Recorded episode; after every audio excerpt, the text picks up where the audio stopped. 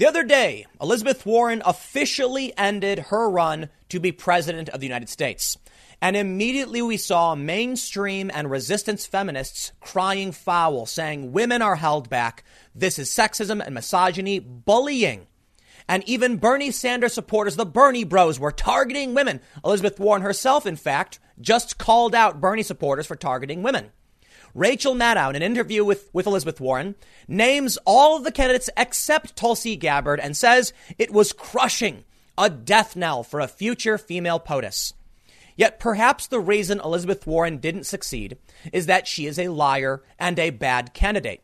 Yet here's the big problem I see the complete hypocrisy of the Democratic Party in claiming that it's bullying that holds women back while they all simultaneously slam Tulsi Gabbard as though she doesn't matter.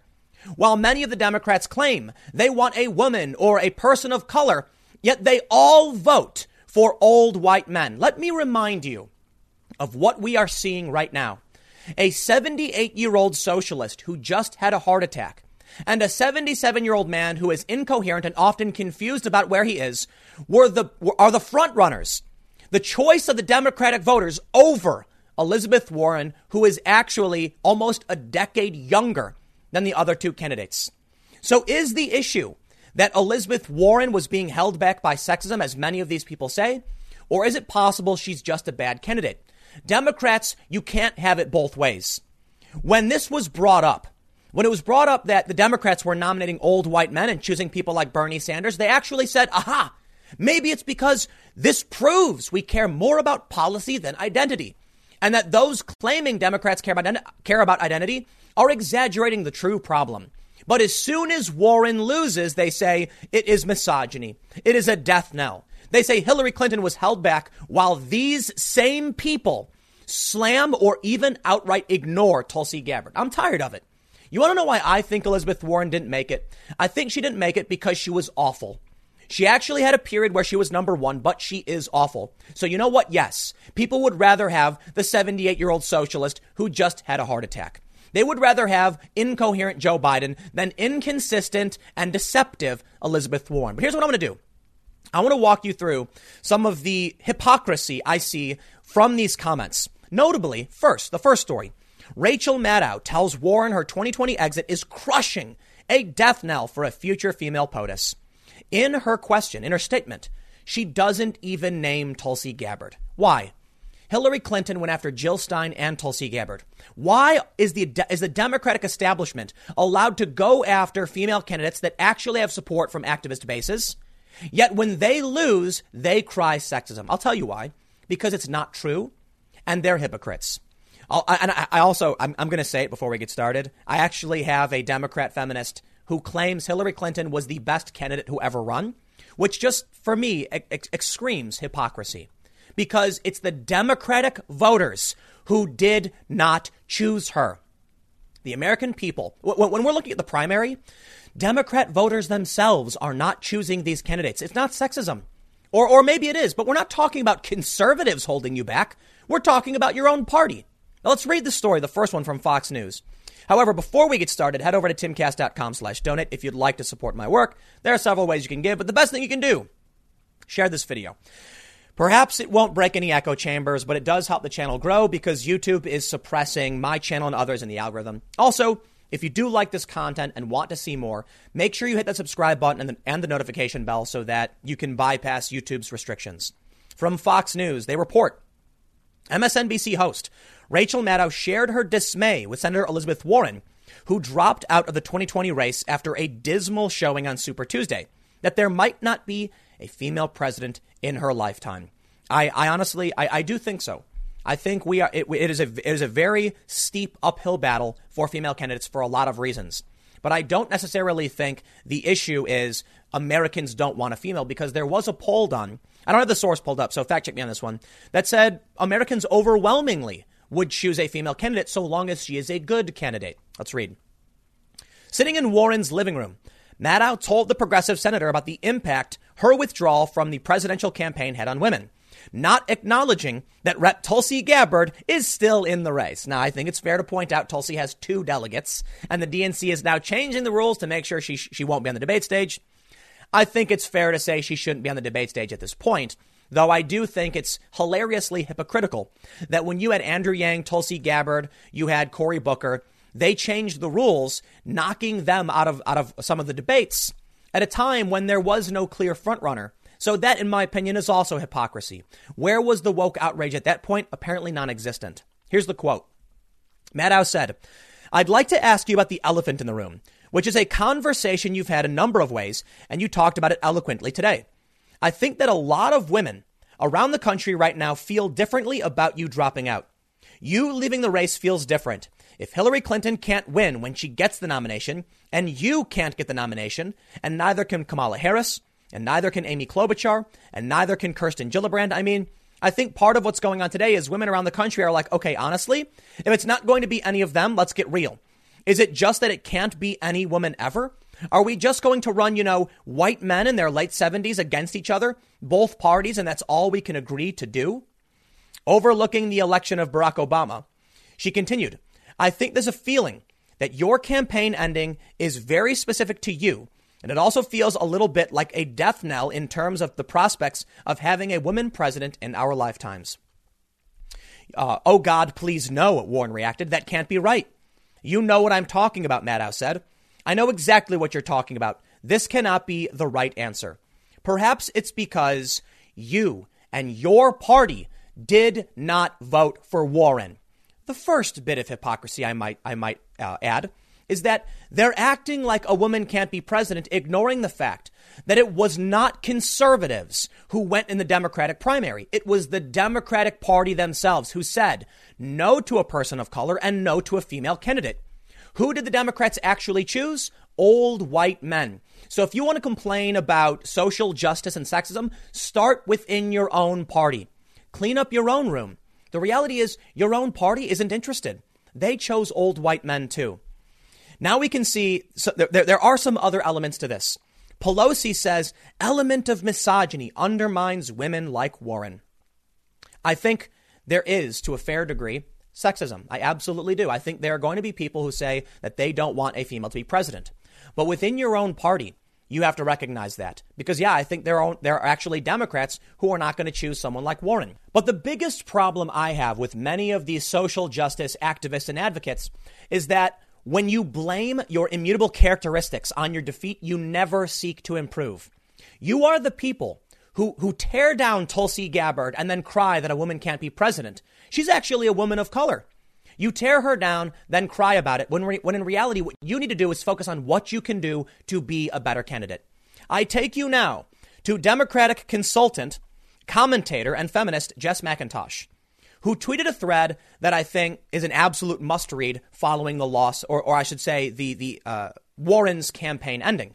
She said, Elizabeth Warren was the perfect test case, as smart or smarter than Hillary just as prepared, just as qualified, and she didn't have her baggage. And she was a known progressive hero. And she turned out to be a fantastic, fantastic campaigner and still and still and still. I gave some thoughts a couple of days ago, which is good because I'm all out today. For the record, and this is a quote, mind you, Jess McIntosh says that Hillary was the best candidate ever to run. She said, She is perfection and I will defend her to the death. And I mean that. I will literally defend her until I am dead. It's just part of my life now. Warren was all the things everyone told us Hillary should have been. Would have been, if only. She was the literal woman they told us Hillary should be if she wanted to be the first woman president. That is what makes this particularly stinging. Once again, we followed everyone's advice. We checked all the boxes, and it didn't matter. We didn't get the job, and that's tough today. But we keep getting close, and we keep breaking through. Warren mattered. Kamala, Kamala mattered. 2020 mattered for electing a woman president. It started with a field of women, and we watched each one of them face a different challenge because they were a woman. They all ran campaigns that were arguably tighter than the men's. They excelled in debates. They gaffed less. We are so much farther today than we were in 2016. It took us months to even recognize the role sexism played in Hillary's loss. And now it's such a given, it's a Hulu documentary. We talked about likability and electability. We didn't solve it, but we named it. We named all the double standards, the purity tests. We only hold women to the policy details. We don't force men to provide. The inability for a woman with Pete's age and resume or Bernie's age and demeanor to be taken seriously. The yelling thing. And a whole generation of girls are growing up only knowing presidential contests with smart, funny, wonderful women who look presidential as heck. It will be easier next time. I think it's funny that these are the same people that mock and belittle, belittle Tulsi Gabbard. Take a look at this story. Samantha Bee has an offer the 20, uh, has an offer the 2020 Democratic candidates can't refuse. Drop out. One of the reasons, quote, I am Tulsi Gabbard. And this is so annoying to me for no reason. Let, let me ask you a question. Okay, so first let me say Samantha Bee has ragged on Tulsi Gabbard on several occasions. At this point, I think it's fair to say, as much as I am a fan of Tulsi Gabbard, support her and donated to her campaign, I think she's out. She's still literally in the race. She's literally in third place. But with two delegates, she's not she's not a contender at this point. And I, and I'll be fair too. I never really thought she was going to be the front runner or win, but I did support her uh, support her campaign. The problem I have is that you have to explain to me why is it that you felt it was okay to target Tulsi Gabbard and tear her down? Is it because you were all misogynists? Or was it because you disagreed with Tulsi Gabbard's principle, with, with Gabbard's principles, her positions, and her behavior? Pick one. I think it's fair to say that many people who didn't like Tulsi didn't like her for, well, reasons that literally made no sense. The establishment smeared her, called her, called her a Russian asset. They didn't like the fact that she was trying to speak with Fox News. In fact, Anderson Cooper claimed that she was trying to get a Fox News position. And it was funny because he said it to Andrew Yang, who literally got a CNN contributor position. Hypocrisy there much? But it's not misogyny when they do it to Tulsi Gabbard, it's principle. But when Hillary Clinton and Elizabeth Warren lose, that surely must be sexism. Now, I think it's fair to point out Elizabeth Warren's, uh, Elizabeth Warren's defeat proves that there are many Democrats who do vote on policy. When many progressives said they would vote for Bernie over Warren, I think it shows that those individuals care more about policy than identity. And that's fair. So I want to make sure you understand my criticism is directly pointed at these people who scream misogyny but would speak ill of Tulsi Gabbard, and I, I speak mostly of Hillary Clinton herself. I want to show you this. Uh, well, we have this story from GQ. I think it's important to point this one out. Tulsi Gabbard is outlasting Buttigieg and Klobuchar. I just want to show you that people acknowledge she is still in the race. But take a look at this from Reuters. Hillary Clinton blames election loss on sexism during UK book tour, October 15th, 2017. Former U.S. Democratic presidential candidate Hillary Clinton blamed her 2016 loss to Donald Trump on sexism and the double standards women are held to in public life during a promotional tour for her new memoir in Britain on Sunday. The first question I have is How come there have been no stories about the misogynism pointed at Tulsi Gabbard? Has there been? I haven't seen it. As someone who's been paying close attention, I haven't seen Bernie bros harassing Tulsi Gabbard for being a woman. I haven't seen the news media criticizing the, the, the, the, targeting of Tulsi Gabbard for being a woman. I have seen the stories about Kamala Harris and Elizabeth Warren and Hillary Clinton's claim that she was the victim of sexism. But when it comes to the harshest takedowns, Samantha Bee, establishment routinely ragging on Tulsi Gabbard, and I don't know why, because the jokes she makes about her aren't about anything. She says Tulsi should drop out. Why? What's your criticism? There isn't one. She's just going after Tulsi. And how about this? Tulsi Gabbard sues Clinton over Russian asset smear. Did Hillary Clinton go after mm, Joe Biden? No, she went after Bernie and Tulsi, though. Was it misogyny for her to go after Tulsi Gabbard? Should we expect her to have solidarity with Tulsi for being a woman? I don't think so. And I think it's fine if you want to criticize someone. But sure enough, Hillary Clinton goes after both Tulsi Gabbard and Jill Stein. Two people, look, Jill Stein and Tulsi Gabbard, I don't think were ever in a position to be the frontrunners. I think it's a, a, realistic position as much as I would prefer, well, I probably prefer Jill Stein in a lot of ways to Joe Biden, but probably not either. But I'll tell you this right now, too. Tulsi Gabbard is a major in the National Guard, young and energetic, and she's a much better candidate than Bernie Sanders or Biden, at least in my opinion. But even outside of policy, wouldn't you rather have a young service, you know, uh, personnel, a major no less, over the 78 year old or the 77 year old? Sure, fine. Tulsi's not going to win, and I can respect that. But Hillary Clinton claimed it was sexism that held her back when she literally held back Tulsi. So you look, uh, uh the point I'm trying to make is you're absolutely allowed to criticize Tulsi Gabbard, Jill Stein, Hillary Clinton, Warren, Kamala, Klobuchar, or otherwise. It has nothing to do with them being women. Yet we hear the stories over and over again a woman can't be president. Oh, Warren's dropping out. But you're, you're part of the establishment that smeared Tulsi Gabbard as a Russian asset. You played into these same lines. You held women back too. When it was about Tulsi, it was, we are just acting on principle. But when it's about your nasty neoliberal ladies, all of a sudden you're like, it's just because they're women. Mind you, that one feminist said Hillary Clinton was like the best candidate ever. Clearly she wasn't. She lost. You think the only reason she lost is because she's a woman? Then you're ignoring the scandals that people were upset about. And this is what I can't stand. When you ignore your faults and say you only lost because of your, your identity, you will never figure out why you really lost. You will blame the rest of the world instead of blaming yourself. I think it's fair to say sexism can play a role, racism can play a role. I absolutely think I have been held back in some capacity by these things, but I'll tell you what, I ignore them. I don't focus on them and I don't write them down and, and keep a chip on my shoulder about it. It, it doesn't matter to me. You know why? I can't do anything about it. If I meet someone who says something negative about me because I'm a man or because I'm, you know, part Korean or part, part white, I just, I don't care. Again, I, I, look, man, I'll tell you what, can't change it, not going to worry about it. You know what I can do? I can run faster. I can jump higher.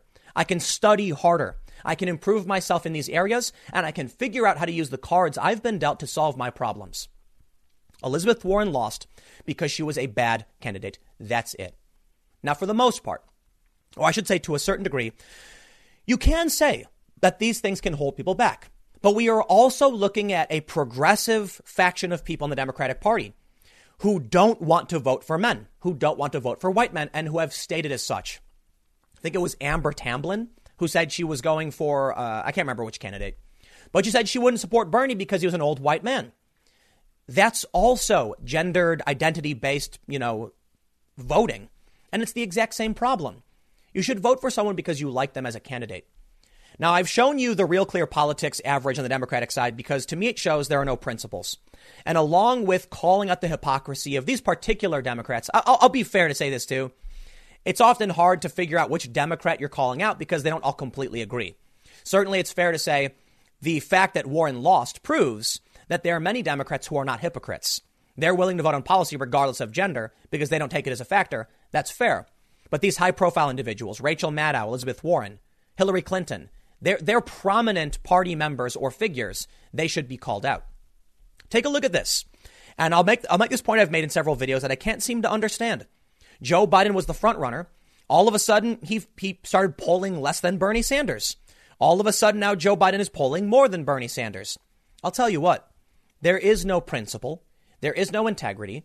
I don't know, I can't tell you exactly why people are going to be voting or supporting these candidates other than they're just hoping to win. Maybe it's true many people didn't think a woman could win, that's why none of the women in the race actually made it. I don't know. But I can tell you this the Democrats can argue all day and night. It's about their principles and their integrity and they're being held back. But the Democratic voters themselves did not choose Elizabeth Warren. Sorry. If you've got a problem with sexism, look in your own party. Look at the fact that people were more willing to support someone a, almost a decade older than Warren, someone who just had a heart attack, someone who can't speak. You want to talk about sexism? At the very least, I can say it's your party's fault, at least for now. And we can see that while Warren did crack the first place position briefly, this was on October 8th, she just fell below Bernie and Biden. And the reality is, maybe she's just not good enough. But I think the actual reality is people just want to vote for someone who they think will win, and they didn't think she would win. Now that uh, Biden won on Super Tuesday, all of a sudden we're seeing Democrats say he's their choice. How does that make sense? I'm so confused by this. My position on who I wanted to win the Democratic nomination didn't change because of who I thought could win. In fact, I thought Yang and Tulsi weren't going to win, and surprise, surprise, they didn't. But those are the people I was getting behind because I supported what they were saying. I disagree with a, a lot about what they were saying too. But I wanted to see Yang and Tulsi on the debate stage to talk about these ideas, to, to have them challenged and to challenge others. Instead, what do we get? We get the flip floppers. Biden is now disagreeing with the Obama policy he supported. You've got Bernie Sanders, who's completely flipped on 2A and who's completely flipped on immigration. It doesn't matter. It doesn't matter that their policies aren't consistent. It doesn't matter what policies they're pushing. It doesn't matter if they know how they can implement them. It just matters if they can win, as exemplified by the polls themselves. And I'll tell you what, I'm not going to give Republicans a free pass on this one either, It's just the fact that Trump has been unifying the party. Trump is the incumbent, and we're not looking at who Trump is running against. The fact is, people like the guy, the party's unified behind him. Right now, what we're looking at, and this may be true for all humans, period, when it comes to elections, is that if you tell people Bernie will win, all of a sudden everyone says they'll vote for him. If you then tell them actually Biden's going to win, then everyone changes their position and now claims they're going to they're going to vote for Joe Biden. To me, it shows it, it doesn't matter. It literally does not matter. There is no principle. There is no policy idea. Bernie can't tell you what he's going to do. Biden can claim that he's coming off the Obama era, but that he's changing his opinion now. He recently came out in favor of a moratorium on deportations. So why are you voting for the guy? Tell me why. No. You've seen the man on the street interviews, right? When you walk up to someone on average and ask them, what is it about Biden? What is it about Bernie? What is it about Warren that makes you want to support them? They don't give you an answer. They tend not to know. And these are the people that are driving elections in this country. And the consultants who run these campaigns know it, and that's why they say the things they say. So now I'll bring you to my final thought on why this all happens. Why is Elizabeth Warren blaming sexism? Most of you know this already. It's the easy out. It's the easy explanation. Instead of saying you did a bad job, you can just claim it was everyone else and it's not your fault. We got to do better next time. You want to try to pressure the electorate into saying that they must vote for you or eh, pressure them into vote for pressure them into voting for you simply because you're a woman to make it easier on yourself. Play the victim. That's what they do because they don't actually have any strong reasons. The consultants know people will vote based on emo- emotion and less on, on, on principle. And that's why you will see people say whatever they need to say to whoever they need to say it to in order to get that vote. It's why Bernie Sanders used to say that open borders was a Koch brothers proposal, and now he's saying decriminalize, moratorium on deportations, et cetera, et cetera. It's why Joe Biden is saying the same thing. They're desperate to convince you that just vote for them, not on the policies, but on the pandering. And what is Warren doing right now? What is Rachel Maddow doing? They are pandering. When it comes to Tulsi Gabbard, principles fly out the window. They can smear her, they can slam her, they can, they can insult her. And at that point, it's just because we're principled and we're calling out Tulsi Gabbard for her slights and for her failures. But then when someone calls out Warren for being a liar, it's, well, it's because people are misogynists. When Hillary Clinton loses because she was an awful candidate that progressives hated, that conservatives and moderates hated, they say it's sexism. She, she cries sexism. And I'll tell you one more. Hillary Clinton recently said of Bernie Sanders, Bernie said on the debate stage, whoever gets the most delegates should win. Hillary Clinton was, was uh, in being interviewed about how Bernie wanted a contested convention in 2016. And she said, ha ha ha, well, there are rules. We should follow the rules. We all knew what the rules were when we got into it. That's interesting. That's the Republican argument on the Electoral College. That she knew the rules when she entered the 2016 race, and she lost those rules, but then later called for abolishing the Electoral College along with many other Democrats. Hypocrites. Because now you'll say the same thing to Bernie? Look, they're all hypocrites, Bernie included. There, there is no right way to address this. There is no right way to figure out how to be a principled individual running in this race and supporting these people because, well, for, for one, I can't figure it out. And this graph should be proof to you. I will wrap it up here. This graph should be proof to you. There is no real way to be principled, consistent, and a Democrat. Now, again, it may be true of Republicans, but we're not looking at a Republican primary. What we're looking at right now is people claiming they vote for Biden up until the media said Biden is losing. Then they said, mm, I'll vote for Bernie then. Then the media said Bernie's losing, and they said, mm, I'll vote for Biden again. These are polls. The same people, sort of. They're polling in the same way, asking similar questions with updated news. People don't care what you stand for. They don't care who you are. They just care if you're the winner. So now it's Biden, which says to me, complete and total hypocrisy. I'll leave it there. Stick around. Next segment's coming up at 6 p.m. YouTube.com slash TimCastNews, and I will see you all then. In what may be one of the most embarrassing things ever put on TV, okay, one of, MSNBC anchor Brian Williams, along with an editorial board member for the New York Times, did math so incredibly wrong that they actually stated Michael Bloomberg could have given everyone in America a million dollars because they don't understand how simple division works. This tweet that they're reading, like morons, comes from another writer, someone who has bylines with the Washington Post. And actually, as, well, as much as this is kind of funny to see the sheer stupidity of these people, It's actually really, really scary when you realize how many millions of people tune into MSNBC. The reason why this segment is important is not because it shows that journalists are really stupid. I'm sure many of you click this because you are excited. Maybe it's a little bit of Schadenfreude or confirmation bias.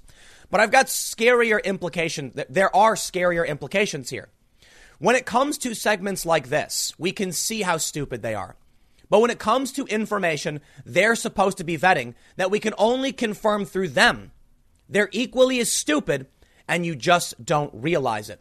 There is something called the Gell-Mann amnesia effect. I've talked about it many, many times. If you're not familiar, it's basically it basically states you as an individual may be an expert on something. Let's say you're a carpenter or or a meme smith. Let's say you're someone who makes memes on the internet for fun. You know where the memes come from. You understand the jokes. You and your friends play games and make these things, and it's funny. Along comes a news reporter who writes an article about memes. And you're sitting there reading it laughing how stupid they are because it's completely wrong. You then go to the next link, a story about, say, Syria. And you're like, wow, I didn't know that. The general idea is that when we are experts on something, we can see just how awful news media really is and how stupid these people really are. But then we completely forget once we read a story in which we are not experts because we can only assume what they're saying is true. This is the terrifying reality of news media. Now, I do think they tend to get a lot of things right. That, you know, they're, they're regular people. They're telling us what they think they know. But we've had a serious problem in the past several years, maybe decade, where the quality of journalism has completely run off a cliff. And now we get segments like this. I want to show you this clip, and I need you to listen to this because this is the perfect example, the most egregious example of the Gell-Mann amnesia effect. Basic math. Something you would learn in first grade, maybe even kindergarten. When did you learn how to do 2 plus 2? When did you learn division? Because I think I was in first grade and we were already doing long division. Maybe that's just me. I don't know. I don't know what these people were doing, but let me show you this clip and you will laugh. And you will laugh and you will you will smile and you will say, I knew it, these people are morons. But I assure you, the implications are actually terrifying, and I'll show you why. Here's the clip, and I hope you're ready for this. Bucks. But you see it as a possibility if he wants to spend a billion bucks beating this guy, he could do it. Absolutely. Um, somebody tweeted recently that um, actually, with the money he spent, he could have given every American a million dollars. I've got it. Let's put it up yeah. on the screen. It when I read it uh, tonight on social media, it kind of all became clear. Bloomberg spent 500 million on ads. U.S. population 327 million. Uh, don't tell us if you're ahead of us on the math. He could have given each American one million dollars and have had lunch money left over. It's an incredible way of putting it. It's an incredible way of putting it. It's true. It's disturbing. It does. It does suggest, you know, what we're talking about here, which is there, there's too much money in politics, um, and it makes it difficult because what we want. In- she actually says, "It's true." It's not true, but I'll tell you why this is scary. She's an editorial member for the New York Times. She writes stories about how Joe Biden is doing well and about how Democrats are doing this, that, or otherwise. In reality, these people don't understand something very simple. If you have $500 million and 300 million people, each of them gets just over a dollar. I think the actual math comes out to like a dollar 56 per person. For some reason, it went through the entire process of this news program. Some, someone pitched this. Hey, look at this tweet. This is hilarious. Bloomberg could have given everyone a million dollars. No, that would be, I think, like $327 trillion to actually give everyone a million, something like that. It goes to the producers. It gets vetted by everyone involved in the process, makes its way to Brian Williams and an editorial board member for the New York Times, and they go, wow. Now, it's funny, right? You're laughing. Think about all the other news stories. Think about Russiagate, Ukrainegate. Think about the things Rachel Maddow has said on her show. And now realize everything they have said is as stupid as this. The only difference we all know basic math. We all know 2 plus 2 is 4, right? But what we're not experts on is the, the nuances of the U.S. Department of Justice, the criminal, the, the, criminal legal system, how it, how, you know, what happened with Russia and these, and these documents and the Steele dossier. I want you to consider for a moment that everything they put out, maybe not everything, but much of it, is equally as stupid. But if you don't see the documents, if you have not talked to the prosecutors, you don't know the basic math. The point is, if all of us go to school and we all know how simple this is supposed to work, and they're too stupid to actually understand this, that it makes it through all of their vetting processes, that it makes it on the air, so much so that the person who wrote the tweet actually locked their account down. That's how viral this thing has, has gone. Think about the things you can't correct them on. If one of their reporters or journalists says, I have proof that Donald Trump, you know, sold cheesecake to Russia, well, you can't fact check that. It's not basic arithmetic. You assume it's true. Now, I assume most people who watch content like mine are going to assume it's not true, but then you end up with millions of people who just assume it's true because they trust this network. Now, there is good news here so that you don't got to be completely scared. And that's these this segment was so insanely moronic and dumb. Perhaps some people might now realize how stupid these people really are. Let me let me read a little bit. I don't need to read you exactly what happened, but I can show you some of the tweets. This person actually did the math. A dollar fifty six. That's what it comes out to. You round down. You get a dollar fifty six. This person said MSNBC really you put this on the air with only Brian Williams' weak caveat about being ahead of you on the math. Shameful and embarrassing. Poor Mekita Rivas will never live this down. Bloomberg isn't a trillionaire. How, you know what, man? And the woman who tweeted this, I feel bad for. She's not a high profile person. She's got just shy of 2,000 followers, but she is a writer with bylines at Refinery 29, Glamour Mag, Washington Post, and Wine Enthusiast. And she changed her profile to say, I know I'm bad at math. These are the people who are writing the news. The people who think they're smarter than you who sit atop their ivory tower in New York City and tell you what is and what isn't. And it's bad. Now, I don't know if there's any more. Okay, so that's, they, they then show the Anchorman joke. But we can see how bad it really is. Now, I want you to consider this. In a tweet from Rachel Maddow of MSNBC, she says, quote, Judge calls Barr's handling of Mueller report distorted and misleading. She links to the New York Times. You know what you can do with this tweet? You can click the X button and close it. You know why? Rachel Maddow at this network has said such insanely stupid things that Russia, my favorite, my, my favorite go to, Russia might actually shut down the electricity in Fargo in the winter. Ah, it's coming. Yet she is still on the air. They go after Alex Jones and they ban him because they say he's dangerous. Conspiracy theories. What do you think MSNBC is? They don't even know math. You know, you know what's really funny? I, I can't wrap my head around how people get this wrong, but I've seen it before. Someone spent $500 million. You can give every American a million dollars. What?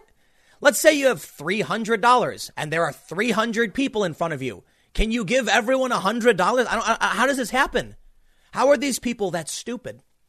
How are they in these positions to where they can start telling Americans what to think about what, what's going on in the world? This scares me. So I showed you the Rachel Maddow t- tweet for a reason. Because many people might say, look, you can criticize MSNBC and Maddow for the stupid things they've said, but she's just linking to a story and quoting it. And it's fair to an extent because I also use the New York Times as a source. But I think you got to take it with a grain of salt, even the New York Times. That woman who said, it's true. Oh, it's shocking. It shows there's too much money in politics, is what she said. She's an editorial board member for the New York Times. These people are, uh, look, I'm going to say something that might get me in trouble, but I mean this sincerely. I am not disparaging them based on any, any characteristics, but I want you to know, I'll, I'll, I'll keep the language light. These people are to an extent challenged. Okay, I'm going to be light on how I say this, but I mean it. I'm not trying to be mean. I'm not trying to just insult these people or get a dig at them. I'm literally telling you that I sincerely think when you have these people working for these jobs that can't do basic division, like, dude, dividing 500, you know, by 327, it's not a complicated problem. We learn how to do this in, in first, second grade. I don't know what, what, what you learned. I think we learned this in first grade. Six, seven years old. You're learning how to do these things, and they can't do it. And it makes it through all of these vetting processes if, if, if they can't handle something as basic as as as long as, as long division, I mean, I don't even want to call it long division, basic division. If they can't handle that, How can they handle complex ideas like legal matters, like Russia conspiracy theories? They can't. It would be like a seven year old kid screaming that, you know, Trump is a secret agent. You would dismiss it. You would say, I get it. That's cute. You're a little kid. You, are too stupid to understand how the world's working. But these people hire others like them. They live in a world where they, they, they're just so incredibly ignorant. Look, I'm trying to be nice, okay? A lot of people I know would make videos and they would, they would insult them, they would swear, and they would mock and belittle because they're looking for confirmation bias or Schadenfreude. Me, no, I'm shocked by this. Granted, I laughed. I, I facepalmed. I couldn't believe it. It made it to the air. Think about the stories that Rachel Maddow pushes, that she links from the New York Times, and that this woman is an editorial board member for the New York Times. Think about the people they've hired and the things they've written, and it's fake news. If they can't handle two plus two, how can they handle the nuances of a criminal justice investigation involving numerous parties, 17 errors, FISA courts? They can't do it. And this is what we're basing our political, our, our, our, our policy decisions on? I'll tell you what, man, we are facing a complete downward spiral, particularly at MSNBC. Now, over on Fox News, you get Trump angry that they're bringing on people like Donna Brazile, but hey, as much as you can criticize Fox News, at least they're trying to expand their, their perspective. They're going after moderates who feel disaffected by people like MSNBC. I'll tell you what, man, if after seeing that, you're still convinced Brian Williams or MSNBC can bring you factual information, there is something wrong with you too. Because how, how glaringly obvious does it need to be? Now, some might say, but Tim, it was one simple mistake. No. It was the one mistake you were able to point out because you're not a moron. But if you're still willing to accept that what they say is true, then I'm sorry, you are a moron. Just not as stupid as they are. Now, we have the story from the New York Post from a couple days ago. Because as many of you know, Chris Matthews of MSNBC, he was fired. I'll, I'll do I'll do air quotes. He quit. To, to be fair, he announced on the air that he was resigning. Now, I'm not a, a big, big fan of Chris Matthews, never really cared for him or watched him. He was let go because, in my opinion, he came after Bernie Sanders. MSNBC, the people who watch this, you know why? Not all of them, but many of them are for, say, Elizabeth Warren or Bernie Sanders. They don't understand math. I hope this scares you as much as it scares me. Elizabeth Warren and Bernie Sanders are proposing a wealth tax. I've talked about this quite a bit.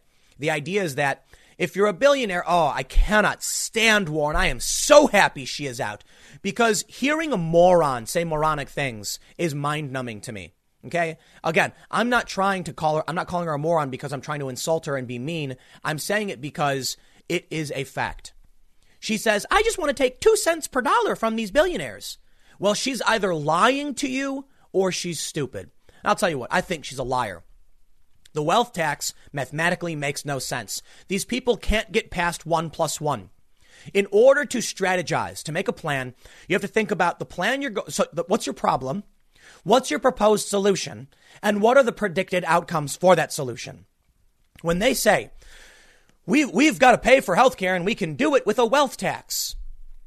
Then people say your wealth tax would make it so that no more billionaires exist. And they say, and what's the problem with that? Because you're using the billionaires to fund your programs. If there are no billionaires, you can't fund your programs. Did you think about what comes after what you've done?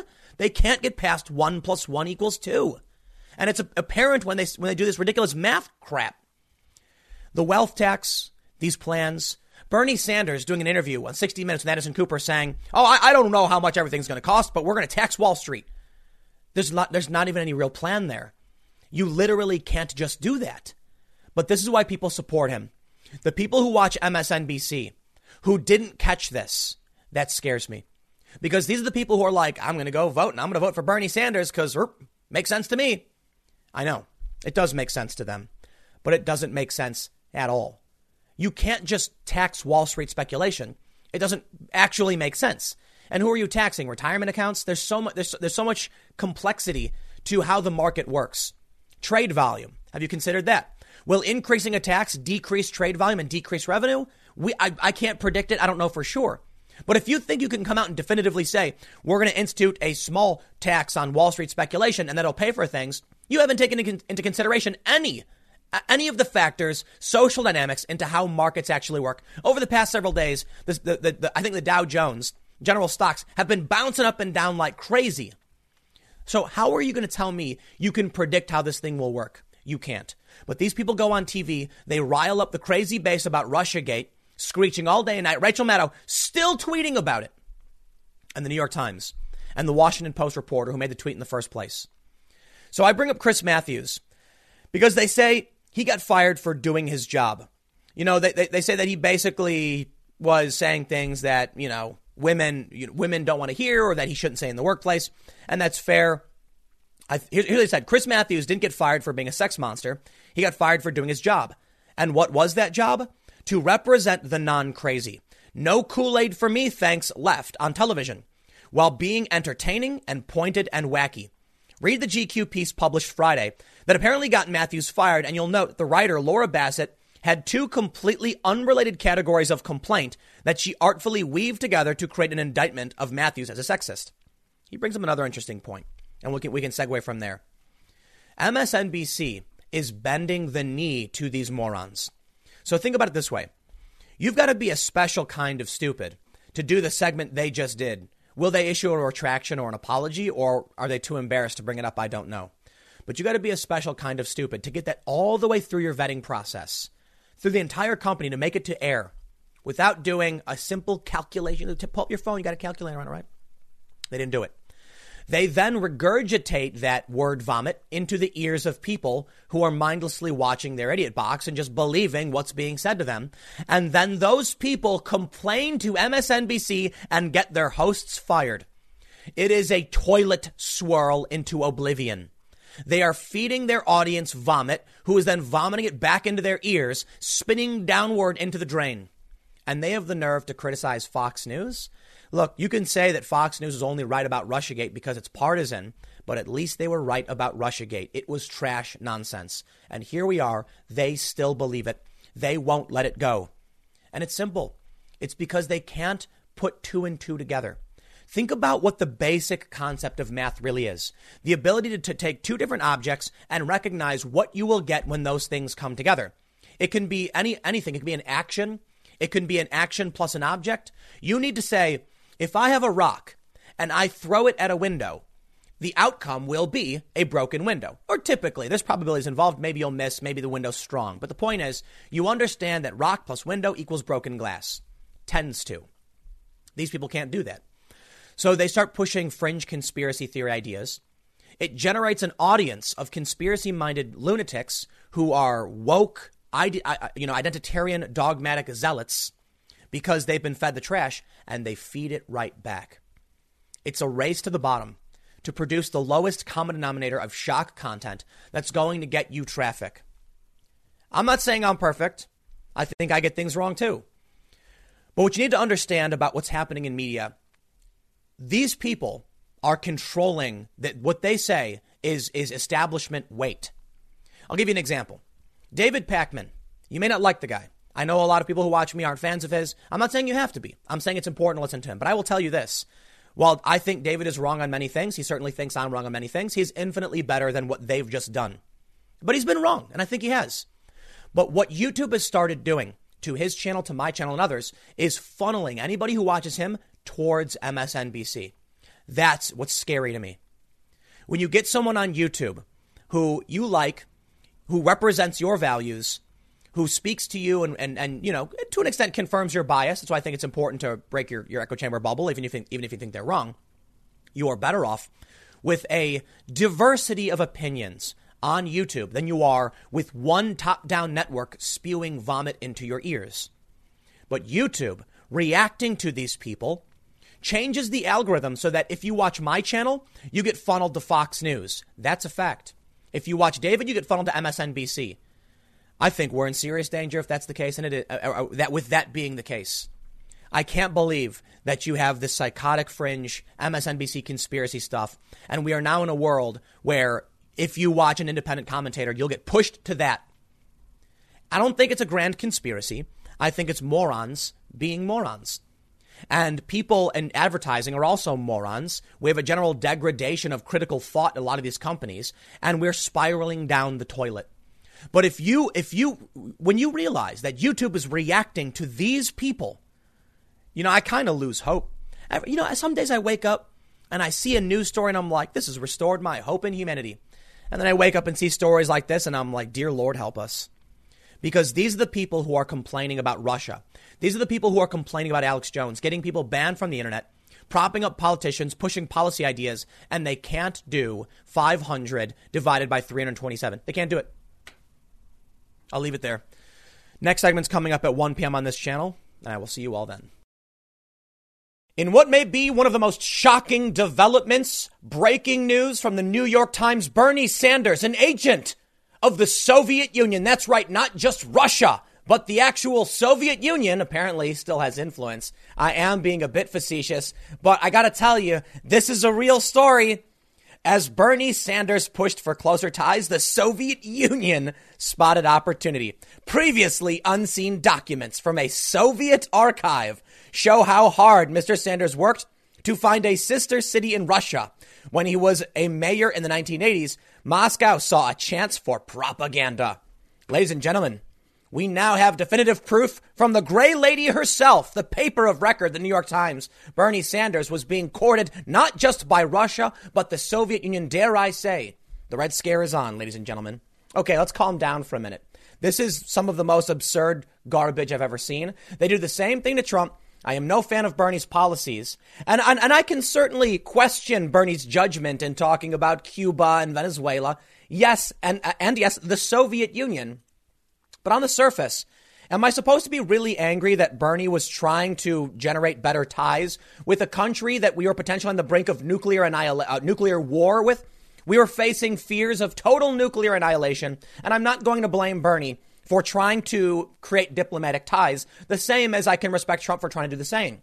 I'm not going to assume Bernie Sanders was trying to start a war or subvert the American government to the Soviets. Calm down, everybody. I can question his judgment. But on this, I don't have a lot to say. In terms of what the goal was in finding a sister city in Russia, definitely questioning his judgment considering the height of the Cold War. But they say similar things about Trump when he walked in the DMZ and when he works with, with uh, Kim Jong un or whatever. All I can really say is you need to analyze sort of the, the nuances of what, what's, what's gone on. But I can't say I'm surprised that the New York Times is actually trying to drag Bernie Sanders as though he has ties to the Soviet Union. But here we go. It's, it's also funny because you kind of one upping Russia. The Soviet Union hasn't existed for a long time, and you're seriously trying to play this game? No, I, I do think it's fair to point out that Bernie has praised authoritarian regimes. And so, insofar as it goes with Bernie and Trump, I think Trump hasn't done these things, but he has tried, you know, playing to the egos of many dictators around the world. I can only assume for good reasons. Hopefully, other people, you know, uh, many other people who hate Trump assume it's for negative reasons, but I think Trump is trying to, you know, kind of de escalate tensions and try and work towards peace. I would have to be fair and say similar things towards Bernie, but the problem with Bernie is that he has praised authoritarian dictatorships to a certain degree. Now, of course, Bernie condemned authoritarianism that's fair too. But he, he, he basically said, you know, Cuba made the trains run on time. What he actually said was they had good literacy programs. But those were indoctrination, authoritarian programs. Not he, He's so, sort of falsely framing these things. But I'll, I'll, I'll tell you this, man. You know what I see? As much as I can be critical of Bernie on policy and flip flopping and all that stuff, I see another populist who faces a lot of the same problems that, that Trump does when it comes to the media a manipulative, deceitful media that will stop at nothing to drag and smear anyone who doesn't pony up to the establishment. So I can respect Bernie for that. However, I can't respect Bernie for his constant backpedaling and knee bending. But let's actually read the story and see what they have to say. The New York Times reports today the mayor of Burlington, Vermont, wrote to a Soviet counterpart in a provincial city that he wanted the United States and the Soviet Union's Soviet Union to live together as friends. I'm sorry, I respect that, I do. I don't like the Soviet Union. Glad they're gone. But anybody who's trying to work towards peace and prevent nuclear annihilation is probably it's it, you know probably doing something good. Granted, there's a lot I don't know about the Cold War. and experience it. I mean, I was born when I was born. We were still in it, kind of, but I think I was like three or four when it finally ended. So, unbeknown to him, his desire for friendship meshed with the efforts of Soviet officials in Moscow to, quote, reveal American imperialism as the main source of the danger of war. That mayor was Bernie Sanders, and the story of his 1988 trip to the Soviet Union has been told before, but many of the details of Mr. Sanders' Cold War diplomacy before and after that visit, and the Soviet effort to exploit Mr. Sanders' anti war agenda, agenda for their own propaganda purposes have largely remained out of sight. The New York Times examined 89 pages of letters, telegrams, and internal Soviet government documents, revealing in far greater detail the extent of Mr. Sanders' personal effort to establish ties between his city and a country many Americans then still considered an enemy, despite the reforms being initiated at the time under Mikhail Gorbachev, the Soviet General Secretary. They also show how the Kremlin viewed these sister city relationships as vehicles to sway American public opinion about the Soviet Union. One of the most useful channels in practice for actively carrying out information propaganda efforts has proved to be Sister City Contact, a Soviet Foreign Ministry document provided to Yaroslavl, officials said. The documents are part of a government archive in Yaroslavl, Russia, which became the sister city of Burlington. These files are open to the public, though archivists there said that until now, no one had asked to see them. There it is! Bernie Sanders exposed as a puppet of the Soviet Union. You know what? I got to be honest. I don't care. You know why? If, if you're somebody who's critical of Bernie, thinks he's, you know, a commie, whatever you want to say, by all means, you take this, you form your own opinion on this one. But I'll tell you my opinion. I am sick and tired of the media playing these games. I am sick and tired of Russiagate. I am sick and tired of MSNBC. You have screeched wolf so loudly, I could literally hear your vocal cords being torn to shreds, and I'm done with it. Now you're going to try and go back in time and drag Bernie because of his contacts with the Soviet Union? You thought Russia Gate was bad? You thought Ukraine Gate was bad? They're literally trying to dig up the Soviet the Soviet Union. Go back to the old Red Scare to drag Bernie Sanders. You know what, man? I'm going to keep this to Bernie Sanders' current policy, his current immigration plans. I don't need to go back in time and, and, and target someone based on what someone in Russia thought. Or I'm sorry, someone in the Soviet Union. But this is exactly the game they play. These people live in a paranoid delusional state. The Soviet Union. Oh, please. I'm sorry, man. You want to criticize Bernie for something that happened, what, like 30 some odd years ago? You can do it. But come on. Does that reflect where Bernie is today? He's made a ton of mistakes? No. I'll tell you what I'll criticize his recent comments on Cuba. I'm, I'm, I'm just, I'm so done. Russia scandals. It's the same playbook. They're using against Bernie. And this says nothing about Bernie's policy positions. But that's it. They want to win by any means necessary. You know what? Here's what I think. If the people like Bernie Sanders, then vote for him. If you like his policies, then vote for him. I can respect to a certain degree journalists unveiling information and giving more information to the public. What I don't like is digging up old garbage and playing this game of Russiagate. What you need to know about how the media operates is they use framing devices. They remove context so they can make you make, uh, they will make you assume things that may or may not be true. This is why I don't care for this. Now, it may be that Bernie Sanders was a secret agent of the Russians or the Soviet Union going back decades, but I really, really do not want to play that game. Because you had that guy from the New Yorker saying this, or I think it was New York Mag, literally saying MSNBC, Trump may have been an asset of the Russians since the 1980s. And now they're literally doing the same thing to Bernie. You know what the problem is? Donald Trump had no problem tearing them apart. He had no problem yelling and calling them fake news. And Bernie has bent the knee at every opportunity. So, Bernie, all I can really say is I am not a fan of the media dredging up, you know, old news and framing it however they want or whatever this might be. I want to hear what you have to say about your policies. And I'll tell you that, uh, I'll tell you this. Your policy a year ago on immigration is different to where it is a year later while you've been campaigning. I'll criticize that. You want to praise Cuban literacy programs? I will criticize that. I am not going to sit here and listen to a media that's trying to dredge up complete BS. They did the same thing to Trump and it's irrelevant to the current argument over ideas that's happening in our country. I want to know this Do Americans want socialism? Do you think that we can actually afford Medicare for all? Do you want taxpayer funded colleges?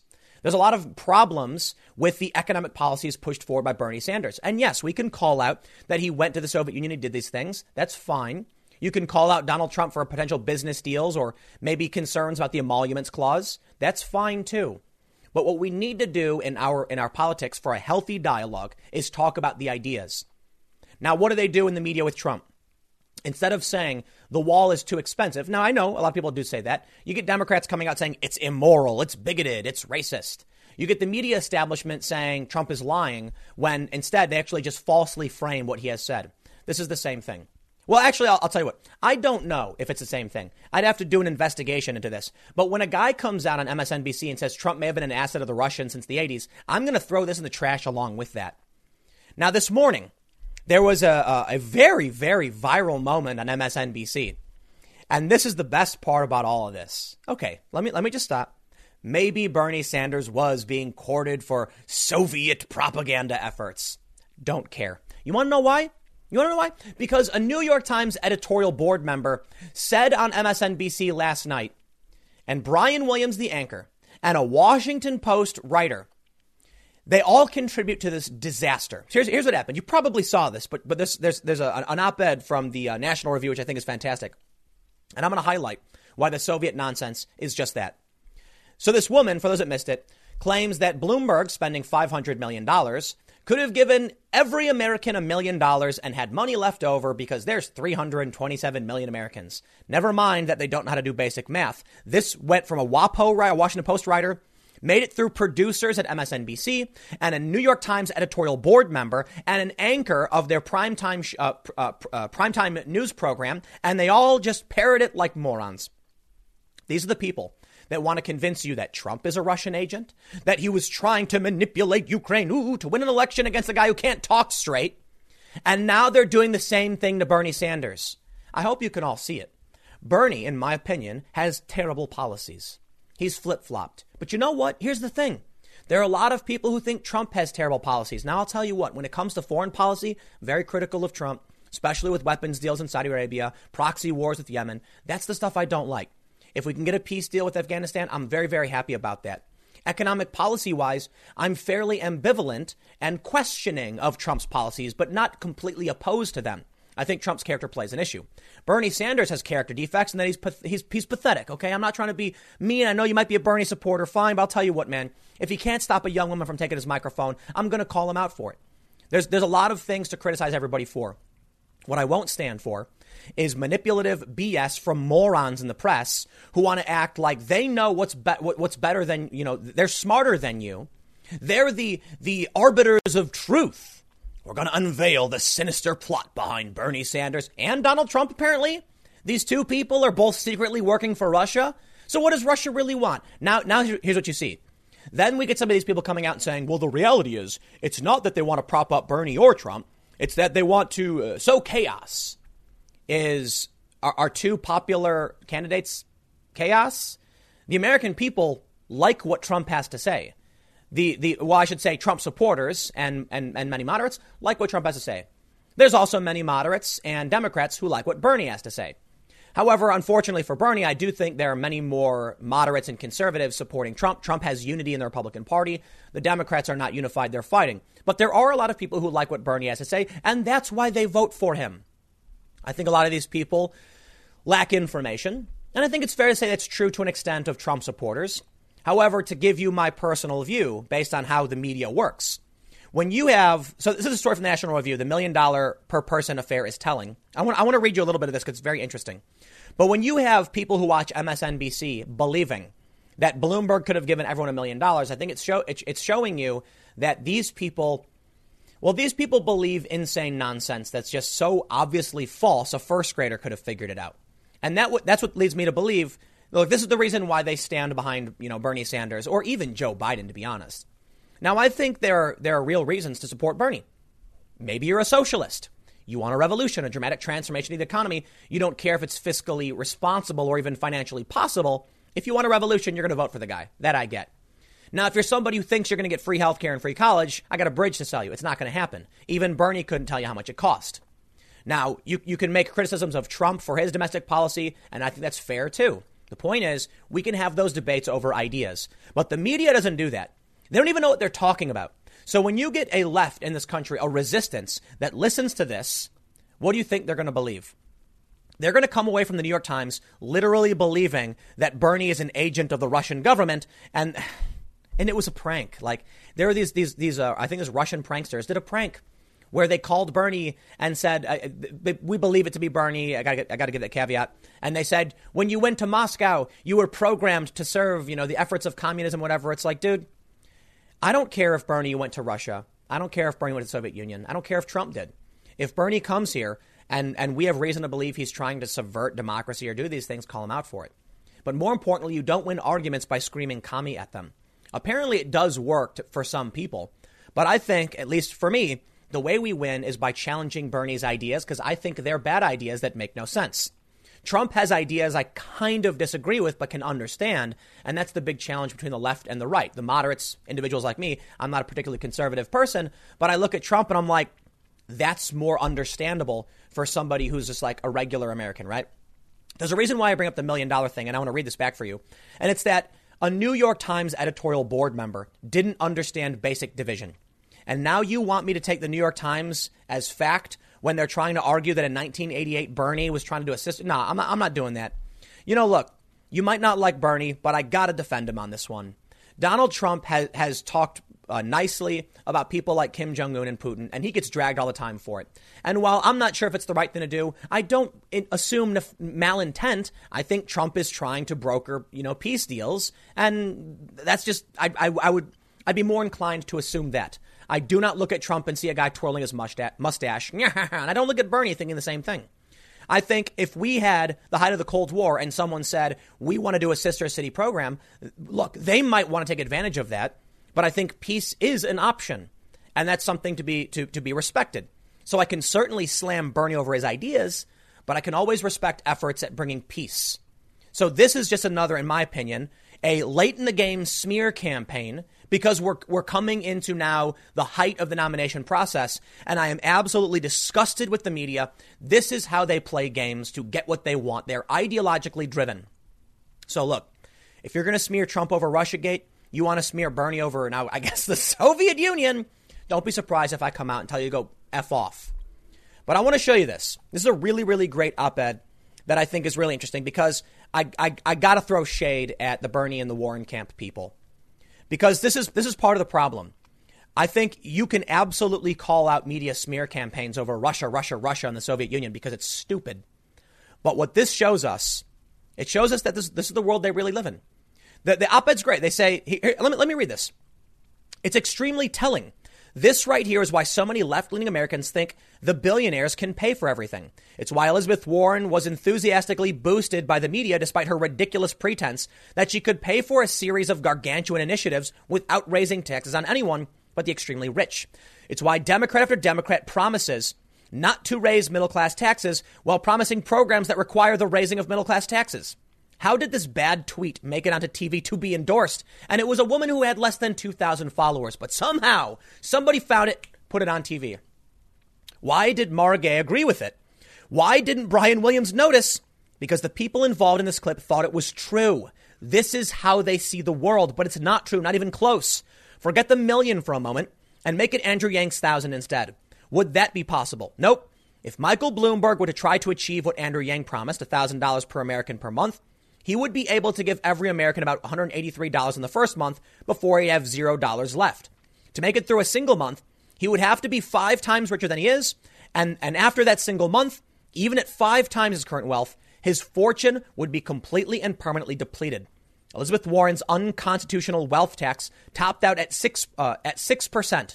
Filter Bloomberg's money through that tax, and you get eleven dollars per American, uh, eleven dollars per American per year. There is still no such thing as a free lunch.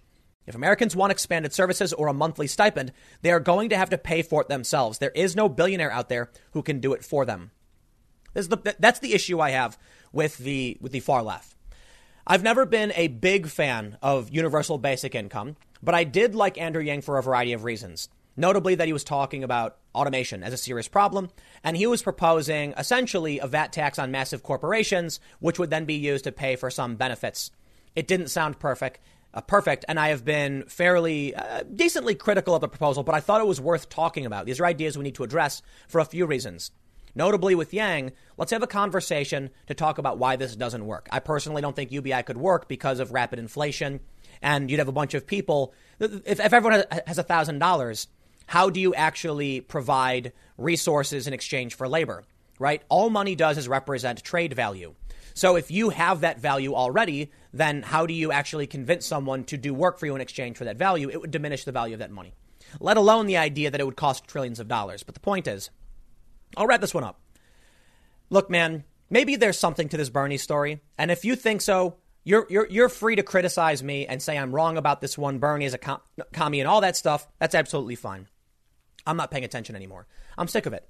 I will, I will, I will come, I will criticize the media all day and night when they do this instead of talk about real issues. I will criticize the Democrats for the exact same thing. Don't come to me screeching about Bernie Sanders being a propaganda tool for the Soviets. I don't want to hear it. I don't. Bernie Sanders recently praised Cuba, defended it, doubled down, and tripled down. I'll talk about that. You want to complain that 1988 Bernie went was trying to broker some kind of like di- diplomatic deal between his city and something in the Soviet Union, I can say fine. You know, for a lot of reasons, it was it was it was a bad idea. Sure, whatever. I'm not old enough to really know the context to actually be that, that critical of it. If Bernie was just trying to be diplomatic, what I can say is the media digging this stuff up at the very last minute. I know why they do it. You know why they do it. It's the same thing they do that they do to Trump and it is not how I want to see this co- country move forward. Because I want to see a country where we tell, we, we, we say straight up, in no uncertain terms, I personally, I, Tim Pool, think Bernie Sanders has bad ideas. I think he's flip flopped on immigration and the Second Amendment. And I don't necessarily trust that he's going to do right by Americans. I'm not convinced Trump would either. But at least we can talk about the ideas they're presenting and what they will offer the American people. You want to try and impeach Trump over Russia? I'm going to roll my eyes and tell you to shut up. You want to dredge up old nonsense about Bernie Sanders? I'm going to say the exact same thing to you. I'll, I'll, leave it there. Stick around. Next segment's coming up at 4 p.m. YouTube.com slash Timcast. It's a different channel. Thanks for hanging out. I'll see you all then. Donald Trump has won most of his fights as it pertains to the border with the U.S. and Mexico. The migrant protection protocols, also known as Remain in Mexico, stood for quite a while until recently a court shot it down. And in response, Donald Trump is sending 160 troops to the southern border over fears that migrants may try to rush inside. And if they do, they can stay while their asylum is being processed. Let's read the story from BuzzFeed News. They report the Trump administration is sending 160 active duty personnel to the southern border in light of a recent court ruling preventing the government from making immigrants wait in Mexico. Senior Customs and Border Protection officials said they are sending 80 soldiers to El Paso, Texas, and another 80 to San Diego to support officers at official border crossings there.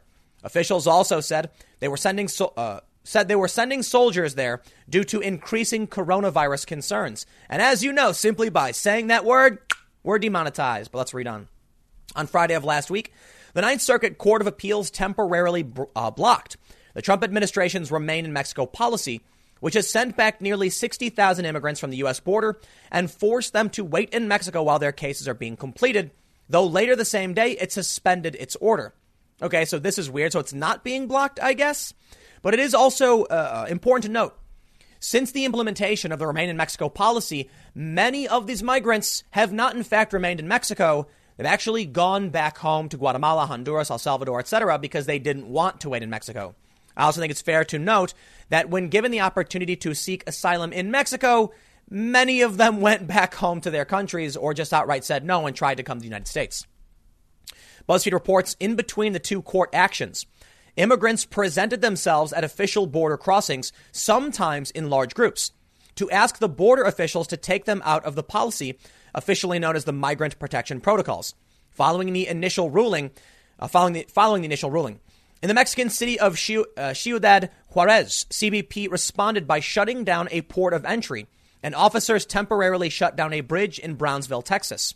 Quote, immediately upon the decision from the Ninth Circuit Court enjoining MPP we had large groups of, ma- uh, of mass that causes instant port closures and disruption of port operations, and therefore we have had to we have had a prepared response in the event that the decision comes down again or any clarifying court decision that could disrupt port entry operations, a senior CBP official said. CBP ports of entry are not designed or equipped to handle extremely large groups of travelers arriving at the same time. Now, in the past in San Diego and I believe also in El Paso, where they are now. There have been groups of migrants rushing the border, throwing rocks, and trying to shove border guards out of the way. We've seen, I think it was in El Paso, I could be wrong. They had plastic shields holding off the migrants trying to rush into the United States. Over in Europe, we have seen these viral videos. So this problem has been affecting many different countries where many people form massive groups and storm the, uh, the, uh, the ports of entry and rush into the U.S., uh, breaking through the barriers. So let's, uh, let's read on. They say earlier this week, the Ninth Circuit Court said it would block the Trump administration's Remain in Mexico policy, saying it would causing extreme and irreversible harm. The policy is in place across the entire border. However, the Ninth Circuit said its injunction against the policy allowing it to continue until March 11th, pending a possible review by the Supreme Court. If the Supreme Court doesn't take up the administration's appeal, the Ninth Circuit Court injunction will take effect March 12th, but only in California and Arizona, where the court has jurisdiction. CBP officials said they were sending soldiers to Texas despite the ruling not affecting the state because they were worried large groups of immigrants would try to force their way into the U.S. On Friday, when the same appeals court said MPP wasn't legal, a group of roughly 150 asylum seekers gathered on the Ciudad Juarez side of the El Paso del Norte bridge, which connects to El Paso, which connects El Paso. CBP shut down the bridge in response.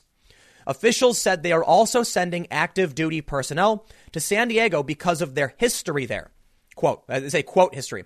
They were referring to the time a caravan of immigrants tried to enter the U.S. in 2018 and were repelled by tear gas fired by Border Patrol into Mexico to stop them.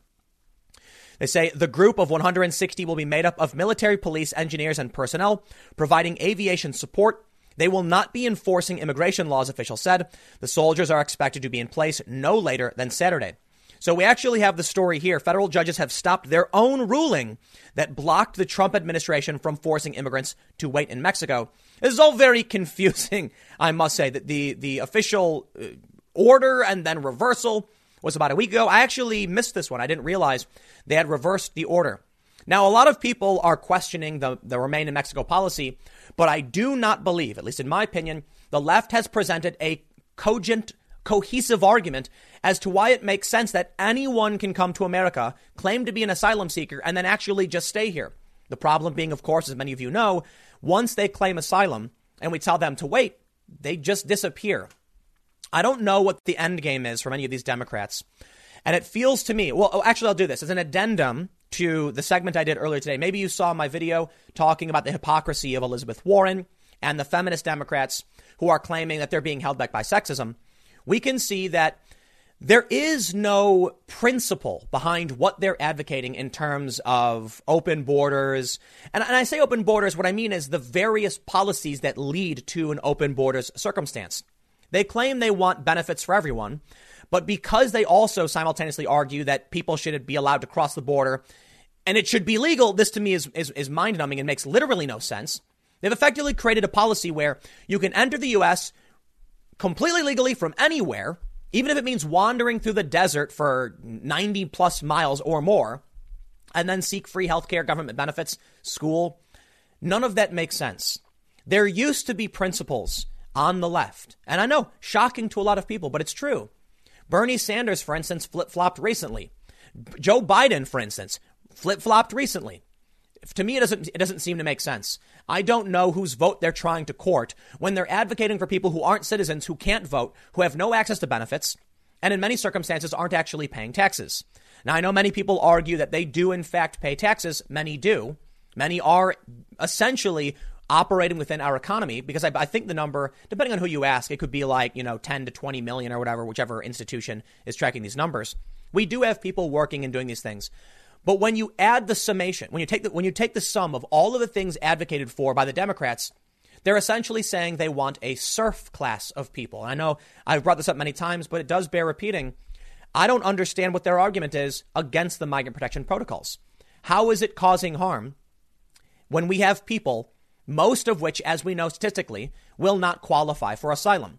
Why aren't we taking that into account when we're talking about the policies we have for people seeking refugee uh, uh, people seeking refuge or people who are, you know, asylum or refuge. If we know that the overwhelming majority of people who come to this country don't in fact qualify, shouldn't we then err on the side of they aren't going to qualify? Why would it make sense for us as, as taxpayers to put all of our money into this pool of cash knowing it's a waste? It, it wouldn't make sense in any other circumstance. If, like, uh, imagine if someone asked you to set aside a volcano insurance fund. Like, you know, I'm, I'm obviously making a Family Guy reference. Well, the likelihood that a volcano erupts in your area is astronomically low. Why would you set aside money for that and actually spend it? Or, or actually, the joke is from uh, the joke from The Simpsons, where they created Bear Patrol. I don't know if you remember this episode, but one day a bear wanders into Springfield, so they spend all of this money on Bear Patrol. This was the left, basically, in the 90s and 2000s, mocking the ideas of wasted money because people were too stupid. Volcano insurance and Family Guy circumstance, Bear Patrol. Well, the likelihood of bear wanders in your neighborhood actually exists. But does it make sense to spend money on a, a bear service system simply because once every five years something like this happens? Imagine if Chicago created like, I don't know, deer patrol because sometimes deer wanders downtown. It wouldn't make sense. So if we know that for the most part, the people seeking asylum don't actually qualify, should we actually be allocating resources towards the problem of accommodating asylum seekers in this country en masse? I don't know. I think the answer is overwhelmingly no. So now we're seeing the response. Donald Trump is sending troops down. I don't like that either, man. This is what really bothers me. I talked about this in the video I did the other day on Trump's nuclear option on immigration. While I understand why Trump is sending out ICE, sending out Border Patrol, it's it seems like a problem that's just going. I, I look at it this way: you ever see a, a van fishtail, like a car pulling a tractor or uh, pulling a trailer, so it's fishtailing? The wobble is a little bit, the wobble gets worse and worse and worse, and then it flips over and spins out of control. I think that's where we're heading. If the Democrats keep advocating for weaker and weaker border security, and then the response from Donald Trump is to increase border uh, immigration enforcement, you know where it's going. You've got the Democrats saying decriminalize moratorium. They're just getting more and more extreme for seemingly no reason. And then the response from, from the federal government, ICE, DHS, CBP, whatever, is elite border agents, mass surveillance. Neither of these things are good things. Now, I, I got to admit, we, we have to hold them each individually responsible to various degrees, but the buck has to stop with what they're what they're ruling in terms of just spending taxpayer money and not caring that you have children walking through the desert. It's all paradoxical, man. It's hypocritical. That's what it is. It's a hypo- it's a hypocritical position. They show these photos of drowned migrants and say, "Oh no, heavens me!" And then what do they do? advocate for these people to keep doing it. It literally makes no sense. And I'll end with this, this point I made the other day. How does it make sense that you're going to have sanctuary cities not deporting repeat criminals? How does it make sense that America is going to pay to imprison an illegal immigrant instead of just deporting them? Wouldn't they prefer that? I don't know, man. I guess American prison is better from where they where they came from, I guess. But why are we paying? This doesn't make sense. I'll leave it there. Stick around. Next segment's coming up in a few minutes, and I will see you all shortly. Panic buying is off the rails, man. This is what I warned about for the past several weeks. I had several people mocking me saying Tim is selling freeze-dried food packets, blah blah blah blah. Yeah, you, you better you better believe I was promoting a company that sells emergency food. I got no problem, and you can't shame me. If you could, I probably wouldn't be doing the job I would, I, would I'd be doing right now, and I'd probably be crying because of all the horrible things said to me on Twitter. I, I don't care, man. I was right. Okay. I'm not telling you to go stockpile for the end of the world. I'm telling you to get a week, week, a bucket of a week, a week's worth of food in a little bucket. Because now we got Home Depot, Kroger's, and Kohl's limiting purchases to slow down panic buying over the coronavirus. Look at these photos; they keep coming. I don't, I don't want to call it panic buying though. I think that's kind of unfair because a lot of the photos we've seen, it's actually just regular buying. It's just that everyone's doing it at the same time. So is it fair to say people are panicking because they're like, we should go to the grocery store? And then they go and buy like a little bit more than they normally do. No, that's kind of what you should do. You should have done it earlier though. There's, I don't think there's any real way to stop problems like this. But I do want to point out one very important fact. People love to grab them some toilet paper. Seriously. A lot of what we've seen has been people buying tons of toilet paper. Hey, man, I get it. Americans, we eat like we eat like feral beasts. Americans are overweight, so I understand why you want the toilet paper. No, but in all seriousness, I don't know how you actually solve for this problem. What I can say to all of you who've been watching my content and calmly and rationally went to Costco, Sam's Club, Walmart, whatever, bought some supplies, congratulations on getting in earlier than everyone else because now limits are being put in place. The Hill reports what goes first in a coronavirus outbreak? In stores across the world, it's toilet paper. sanitizer and face masks. I also learned recently. I want to. I, want to be fact check me on this one, but I saw something posted. It was just on Reddit that uh, hand sanitizer actually can help with the coronavirus. So keep that in mind. As shelves empty out faster than they can be restocked, grocery stores are starting to limit individual purchases. Due to high demand and to support all customers, we will be limiting the number of sanitation, cold, and flu related products to five each per order. Your order may be modified at time of pickup or delivery. Home Depot is limiting online purchases of face masks to 10 per customer. The U.S. chains are joining a flood of international companies in the UK, Australia, and elsewhere.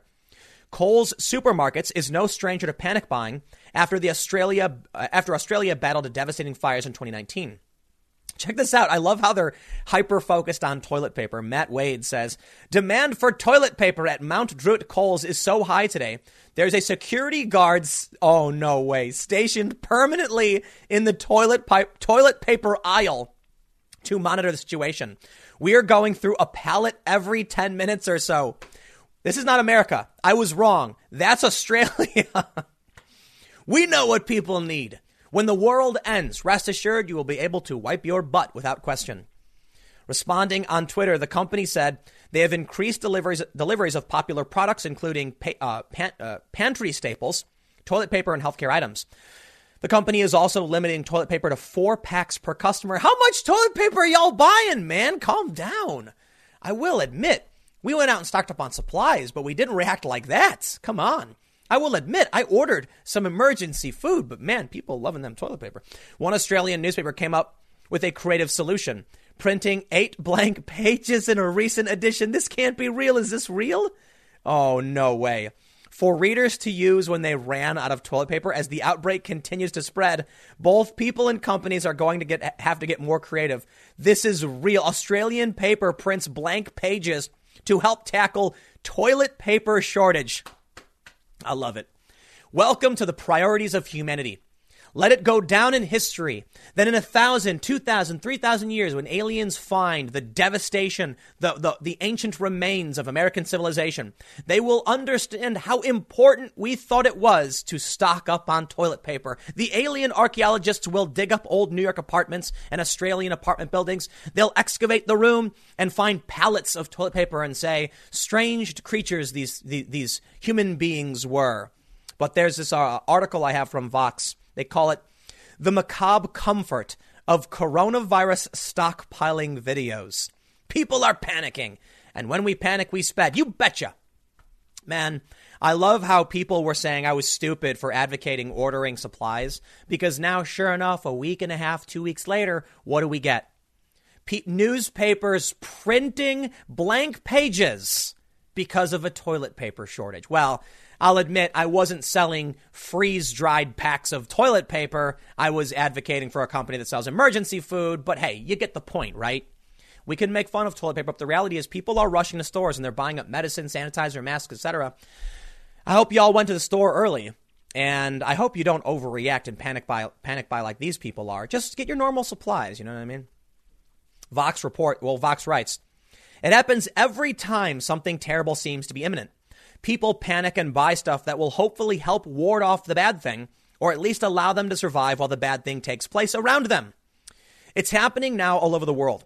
In the face of COVID 19, Target employees in Richmond, Virginia said crowds have gotten crazier by the day. Costco, Home Depots, and Whole Foods have sold out of items like bottled water Clorox wipes, and hand sanitizer.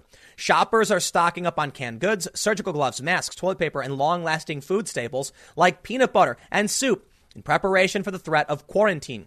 As more businesses and schools encourage people who feel sick or have recently traveled to high risk countries to stay at home. To be clear, none of these people should be hoarding food and supplies, experts say.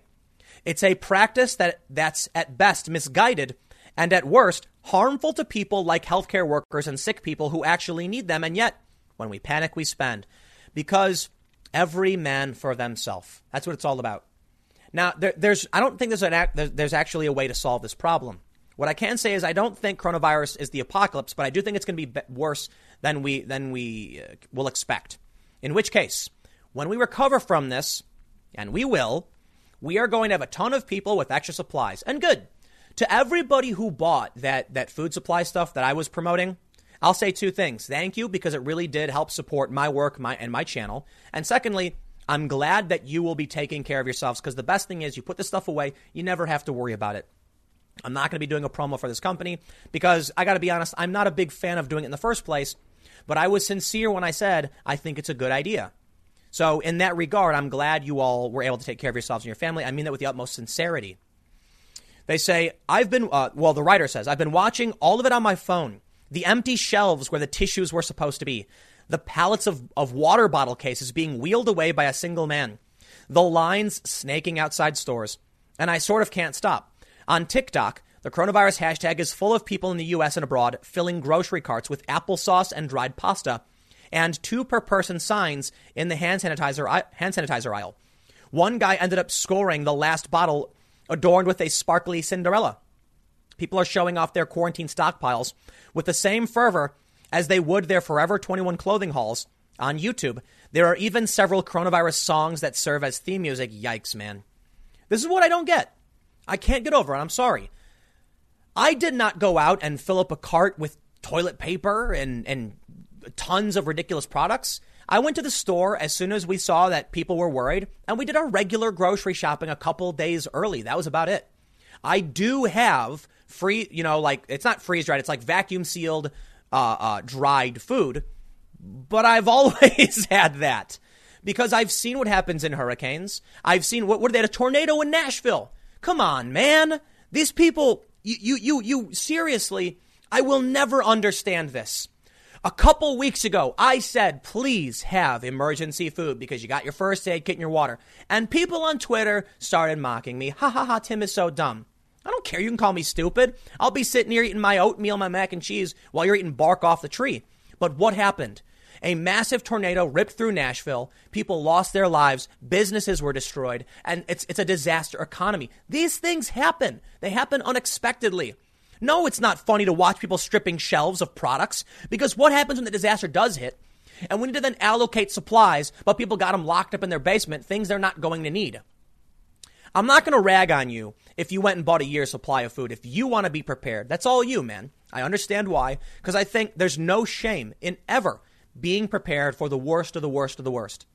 If I told you you could buy a lottery ticket, and if you win, your life would be destroyed, you wouldn't want it. But these are real probabilities that affect us every single day. The possibility that your house burns down, that a storm comes and destroys your property, these things are, are real. The odds are astronomical, but it's not odds you want. So preparing, I get it. It makes sense. I think there is a rational middle ground where everyone should take care of themselves. My heart goes out to the people in Nashville.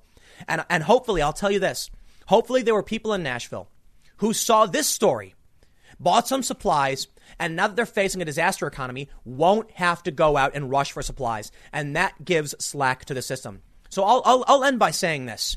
Laugh about it all you want. Mock these people all you want. We're now seeing limits in stores.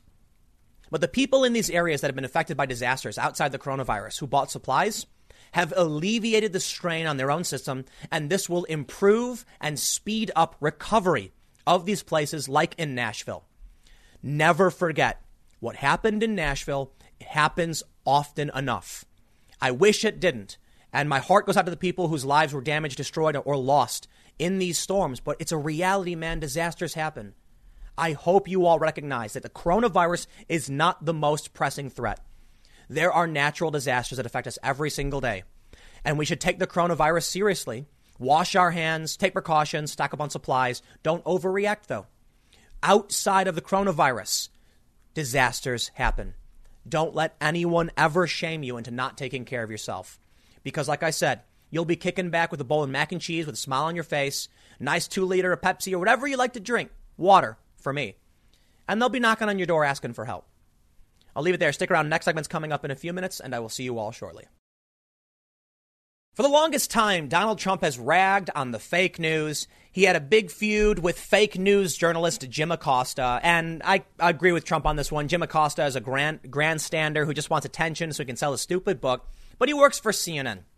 So Donald Trump can rag on CNN all day and night, but I got to admit, at a certain point, I just roll my eyes. I do. I get it. Fa- it's fake news. I agree. I rag on the media all the time. They're really dumb people. Just this morning, We had that viral seg, or it was from last night, but this morning's video goes going viral of MSNBC doing math wrong, like basic arithmetic. So I have have have disdain and contempt for the media. But at a certain point, just ragging on them, I just say, yeah, I get it, man. I get it.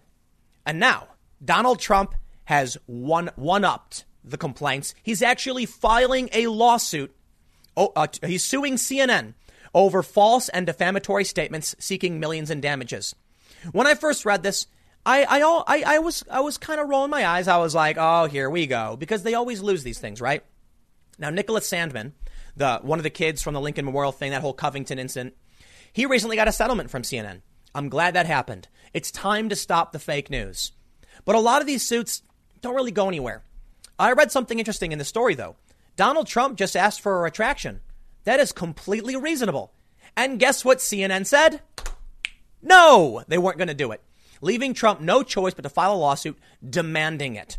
Well, CNN is now going to have to pony up. But here's the problem CNN, they, they strive on this stuff, they love it. They're not going to come out and say Donald Trump is attacking the free press. Oh no, he's suing us. Well, if he stopped lying, he wouldn't have to. Let's read the story. Exclusive from Fox News. President Trump's reelection campaign filed a libel lawsuit against CNN on Friday for publishing false and defamatory statements about seeking Russia's help in the 2020 election. The complaint alleges CNN was aware of the falsity at the time it published them, but did, did so for the intentional purpose of hurting the campaign while misleading its own readers in the process. The campaign filed a lawsuit against CNN, and the preceding suits ag- against the New York Times and the Washington Post to hold the publishers accountable for their reckless false reporting and also to establish the truth. Senior legal advisor to Donald J. J. Trump for President Inc., Jenna Ellis told Fox News. Fox News obtained the complaint filed in the U.S. District Court for the Northern District of Georgia, where CNN is located. It states in part that CNN claimed Trump's campaign assessed the potential risks and benefits of, again, seeking Russia's help in 2020 and has decided to leave that option on the table. CNN has been incessantly pushing Russiagate, as have many of these other fake news journalists. Now, they want to claim, I've seen the activists say, that Donald Trump is only doing this for his, for his reelection campaign to generate press and attention, to show that he's fighting back against the smears or to discredit the honest reporting of the noble journalist. But I think it's fair to say something else. It really does hurt Trump's campaign, and he needs to fight back.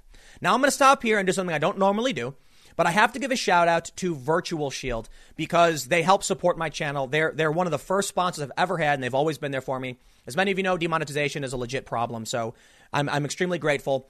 Virtual Shield is a VPN. It's a virtual private network service. The easiest way to explain what they do is they provide a, provide a basic level of security for you while you're on the internet. You can go to the website hidewithtim.com. Link is in the description below and get 30% off, just $3.49 per month. I'm not a big sponsorship guy. I, I produce you know, six or so videos every single day. I rarely do this, but I really do owe a bit of gratitude to Virtual Shield. I think it's a good service. Uh, VPNs can be great. The easiest way to explain it is you lock your door every day. You don't really expect someone to break in, but it is basic security. It can stop hackers who are trying to steal your data, people snooping to an extent, nefarious government actors. I don't want to be too, you know, over the top with it. The simple thing is there's a variety of things you can get by having simple security. Do you really expect someone to try and sneak in through your window? No, but you do lock it, right? Go to hidewithtim.com, check out Virtual Shield. Again, my eternal gratitude for them. When I first started my YouTube channel, you know, a couple years ago, I was wasn't getting a lot of traffic, and they were there and, and helped me, you know, continue to grow through, you know, um, being a sponsor for the channel. So again, hidewithtim.com if you're interested in a VPN service. Let's get back to the story. Fox News says the complaint said that CNN was well aware of the statements, well aware the statements were false, because there was an extensive record of statements from the campaign and the administration expressly disavowing any intention to seek Russian assistance, but promoted the claim anyway. The complaint said that Trump's legal team sent CNN a request to retract and apologize last month, but CNN executives refused. The Trump campaign now seeks millions of dollars through litigation. They can argue that Trump is just trying to bolster his chances with this, you know, symbolic attack. They say, I saw one guy post on Twitter, it's going to fail, it's a waste of time, all that stuff. But what's the alternative? Just let the media lie about you all the time? Russiagate was three years of complete and utter bunk nonsense. And we are still reaping the rewards of that smear campaign. Democrats are still saying Russia, Russia, Russia. They're even smearing Bernie Sanders over it. So I'll tell you what, if you find that you're a Bernie Sanders supporter, where at? Get on board with this man. I did a segment earlier today. The New York Times tried claiming that, that Bernie was an asset of the Soviet Union. They were, they were using him as propaganda. I am sick of this ridiculous BS. So good, good on you, Donald Trump. Sue them. I don't know if he'll win. I hope he does. I'm tired of it, man. We know it's fake. We know it's a lie. The investigation showed nothing. Look, I know Trump's not a saint. No one thinks he's, well, some people think he's perfect, but he's not. I wouldn't call him squeaky clean. I wouldn't call him clean, but I would say he's not an asset of Russia, nor is Bernie Sanders, nor is Tulsi Gabbard. I'm just really, really sick of this. But you've got people who eat this stuff up. It, it gets ratings for these networks and they play this game. The only thing that really bothers me about this lawsuit is that CNN's going to love it. They're going to revel in it. They're going to say the president is coming after good, honest, hardworking journalism. No, he's going after liars, deceivers, people who are desperate to sell ads and will squeeze every last drop of Russia fake news to manipulate the stupid pink hat resistance people into watching cable TV because their ratings are crashing. They know the Trump bump. They love it. The ratings were going down. And since Donald Trump, their ratings have bumped up. Everyone's has to a certain degree because they love it. They can't get enough of it. The network used to cover stuff. They used to go on the ground. Now, what is it? Panel after panel. In fact, I think they actually cited Project Veritas in this. Let me read a little bit more. The campaign, therefore, was left with no alternative but to file this lawsuit to publicly establish the truth, properly inform CNN readers and audience and the rest of the world of the true facts and seek appropriate remedies for the harm caused by CNN's false reporting and failure to retract and apologize for it. CNN did not immediately respond to a request for comment. They say that Trump has long feuded with CNN and regularly, regularly refers to the network as fake news. Ironically, CNN President Jeff Zucker helped increase Trump's fame when he greenlit The Apprentice while overseeing NBC years before Trump entered the world of politics. But the two have since had a public falling out. The article referenced by the complaint was published on CNN June 13, 2019. Larry Noble CNN story headlined, Soliciting dirt on your, on your opponents from a foreign government is a crime. Mueller should have charged Trump campaign officials with it. Was labeled as an opinion piece and featured a disclaimer that Noble is a CNN contributor, but the commentary is solely his own view. However, the piece states that Trump's campaign assessed the potential risks and benefits of again seeking Russia's help in 2020 and has decided to leave that option on the table as a fact and was still on CNN's website as of Friday afternoon. The defamatory article claims, among other things, that the campaign assessed the potential risks. We read that. The defamatory article does not cite to any facts or reasoning in support of this claim. The defamatory article is false. The, the complaint notes that the Trump campaign has repeatedly and openly disclaimed any intention to seek Russian involvement in the 2020 election, and examples of this are too numerous, numerous to fully enumerate. Trump recently filed similar lawsuits against the New York Times and the Washington Post, and good. The New York Times today, I believe it was this morning, claimed that in documents, Bernie Sanders was being used as a Russian asset for propaganda. I'm sorry, Soviet Union. Literally, the Soviet Union. Are we really, go- are, we, are we really doing this? You know what really frustrates me? that the Bernie Sanders supporters are only now getting on the fake news train when Trump has been screaming it nonstop for years. They love to say that Trump was attacking the press and to play this game and join the resistance up until the establishment came for Bernie Sanders. And I warned them, I did. I said, You realize they stopped Bernie in 2016. They will stop him again. They will smear him. They will lie about him. They will defame him. It will be lies, lies, lies. And what happened? Here we go. New York Times. Bernie Sanders in 1988 Soviets were claiming he was their asset, blah, blah, blah. Why didn't you come out in 2016 and call out the, the, the, the nonsense? I'll tell you who did. Glenn Greenwald seems to be pro Bernie. I don't want to say he is, but he is a leftist. Aaron Maté, people like Michael Tracey. There have absolutely been progressive voices calling out the insane Russian nonsense and the fake news. And to them, you have my respect. But there are many resistance types who are, who are, you know, on board for Bernie who said nothing or who agreed with the fake news narrative. And now they have turned that cannon on you. You should get behind Trump in this measure. Trump is calling them out over the Russia smears, the same smears they're using against Tulsi and Bernie. See, here's the thing. Before they smeared Tulsi, I called it out. You know why? I'm not a moron. I knew what they were going to do, and yes, they did it. Jill Stein, Tulsi Gabbard, Bernie Sanders. This is why you don't let them play games. When you let them cheat, rest assured they will cheat against you. These people don't like you. They are the elites. They are the candidates of the of the massive corporations, the credit card companies, the oil industry, etc. I'm not saying Republicans are innocent. I'm saying the establishment Democrats of the, the people who are who, who represent Goldman Sachs, big banks, and financial interests do not care about you. They never will. But of course, so long as they scream Orange Man bad enough, you will sit by while the media lies to your face. And then you are, you are in for a rude awakening when they finally come with a bucket of cold water, throw it in your face, and call your candidate a Russian asset. So I look forward to seeing how this plays out. They say uh, the complaint. Uh, story ends. The complaint said CNN never reached out for comment or verification before publishing the defamatory article. Trump's legal team is seeking a trial by jury and punitive damages in the millions of dollars as a result. CNN's actions show willful misconduct, malice, fraud, wantonness, oppression, and the and that entire want of care which raises a presumption of conscious indifference to the consequences, and accordingly, the campaign is entitled to an award of punitive damages against CNN. We'll see what happens.